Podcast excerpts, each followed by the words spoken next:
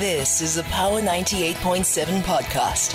Now we're talking. Subscribe to Power 98.7 podcasts in iTunes or wherever you get your podcasts. There's more on power987.co.za. I'm joined by Lincoln Mali, who is uh, the South Africa CEO for Lesaka Technologies. And today, the company released numbers uh, for quarterly figures, and that was actually a very, very promising set of numbers there, showing that net losses have narrowed by 57%, but also revenue growing at 13%, sitting at 2.7 billion rand a year on year. Lincoln joins us now to unpack this robust performance for us. Good evening to you, Lincoln. Thank you for your time. Thank you, Noluthando. Thank you for having us. This is quite a strong quarter, I would say. Lincoln, uh, how are you uh, feeling about it at uh, Lesaka? And maybe even uh, take us uh, through, uh, you know, the top line and the bottom line. Thank you, Noluthando. I mean, it's been a very, very, very impressive set of results for us. It's been a hard slog over the last three years when we came on board to turn around the business and also acquired the Connect business. And now we're sitting with uh, revenues uh, for the group with a growth of 13%, as you said, to 2.7 uh, billion, and we've narrowed uh, the loss uh, by 56% to get to a loss of 50 million rands. Uh, but when we look at our group uh, adjusted EBITDA, there's been a 38% growth in this quarter to 180 million rands. But when you look at the half year, in the six months, that group EBITDA number, number gets to 343 million, which is a 71% change mm-hmm. uh, because of some of the benefits from the work that we've done, um, you know, in the consumer business and the growth um, in our merchant business. So we're quite pleased uh, with our results. Mm, let's talk about uh, that uh, consumer business, uh, Easy Pay, everywhere insurance, loans, uh, you know, and the strength that we are seeing there, Lincoln. I'm wondering how you interpret, uh, you know, the boost that we saw over this uh, quarter for Lesaka. I think for us, it's been the culmination of months and months of work, where probably the first 18 months to two years, we worked on reshaping and resizing the business and took a lot of costs out of the business. And we've now been focusing on growth. So we've now got the benefit of a resized business that's growing uh, off a much more better, uh, you know, cost base.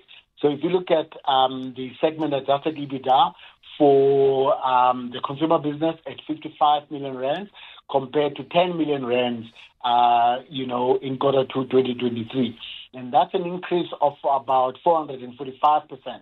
And that shows that that turnaround is real. If you look at the revenue in that business, it's increased by 16% to 313 million rands, uh, you know, off that low cost base. So we think that this business is now well primed for growth because we've been able to manage that business uh, very tightly, and we can now grow, uh, you know, in selected in selected ways in the in the environment where we think there's growth, but without layering uh, on unnecessary costs in the business. Also, want to touch on Kazang, and I think I guess yesterday we would have heard of acquisition of TouchSides because that's not included in this set of numbers. But obviously, here seeing an area of growth, uh, Lincoln, and going in and seeing an opportunity that many probably have seen but haven't uh, gone on to take on. Let's talk about uh, this uh, business. It is a merchant part of the business.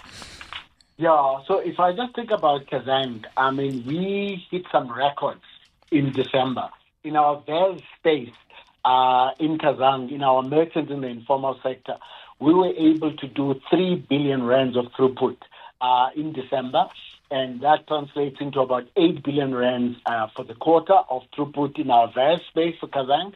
Then, in addition to that, we've been able to see Kazang Pay again hit another record of 1.2 billion rands uh, for December and 3 billion rands uh, for for the quarter. At the back of that, and that growth in Kazang, we now are sitting with more than 80,000 uh, you know, merchants in that informal space. The tax side uh, acquisition adds more scale into that Kazang business because tax side has got about 10,000 um, you know, POS devices in the uh, in the uh, tavern uh, environment, um, and so that 10,000 now adds scale to the Kazang business. Secondly, it gives also us an opportunity to get into a vertical, which is the liquor uh, vertical that we've not been strong at. Thirdly, and probably more importantly, the Touchsides business gives us data analytics uh, capability that we can now use in the rest of the more than 80,000 merchants that we've got. But finally, it also enables us to have such data to give people a sense of what's happening real time in that informal market. And if you were uh, one of those tavern owners, you've got the benefit that you now, through your POS device, can see real time the sales that are happening in your business. You can actually see how you manage your, your, your inventory and how you manage your stock. And over and above that, you can make some commercial decisions about pricing and promotion.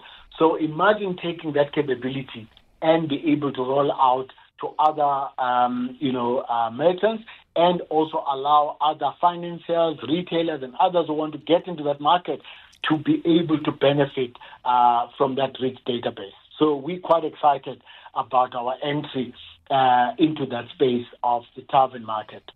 Very, very uh, fascinating stuff. And before uh, I let you go, we're nearly out of time, Lincoln. Let's look ahead into the outlook and maybe even when you expect that uh, Touchsides will start to reflect in uh, the financials. Uh, touch sides will we will conclude uh, the transaction end of March. So we, we think that in the following quarters we'll start to report more on that.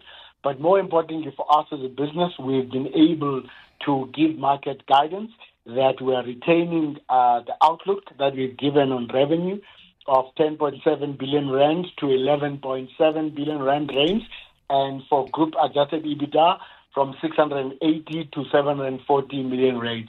So we still see a huge growth uh, path ahead of us, and if we just focus on our growth engines, uh, we think we'll be able to uh, reach those milestones. Brilliant. Thank you so much for your time, uh, for talking to us this evening, uh, Lincoln, and I'm sure we'll catch up again in the future. Thank you so much. Wonderful. Go well. That was Lincoln Mali. He's South Africa CEO for Lesaka Technologies. You've been listening to a Power 98.7 podcast. For more podcasts, visit power987.co.za or subscribe wherever you get your podcasts.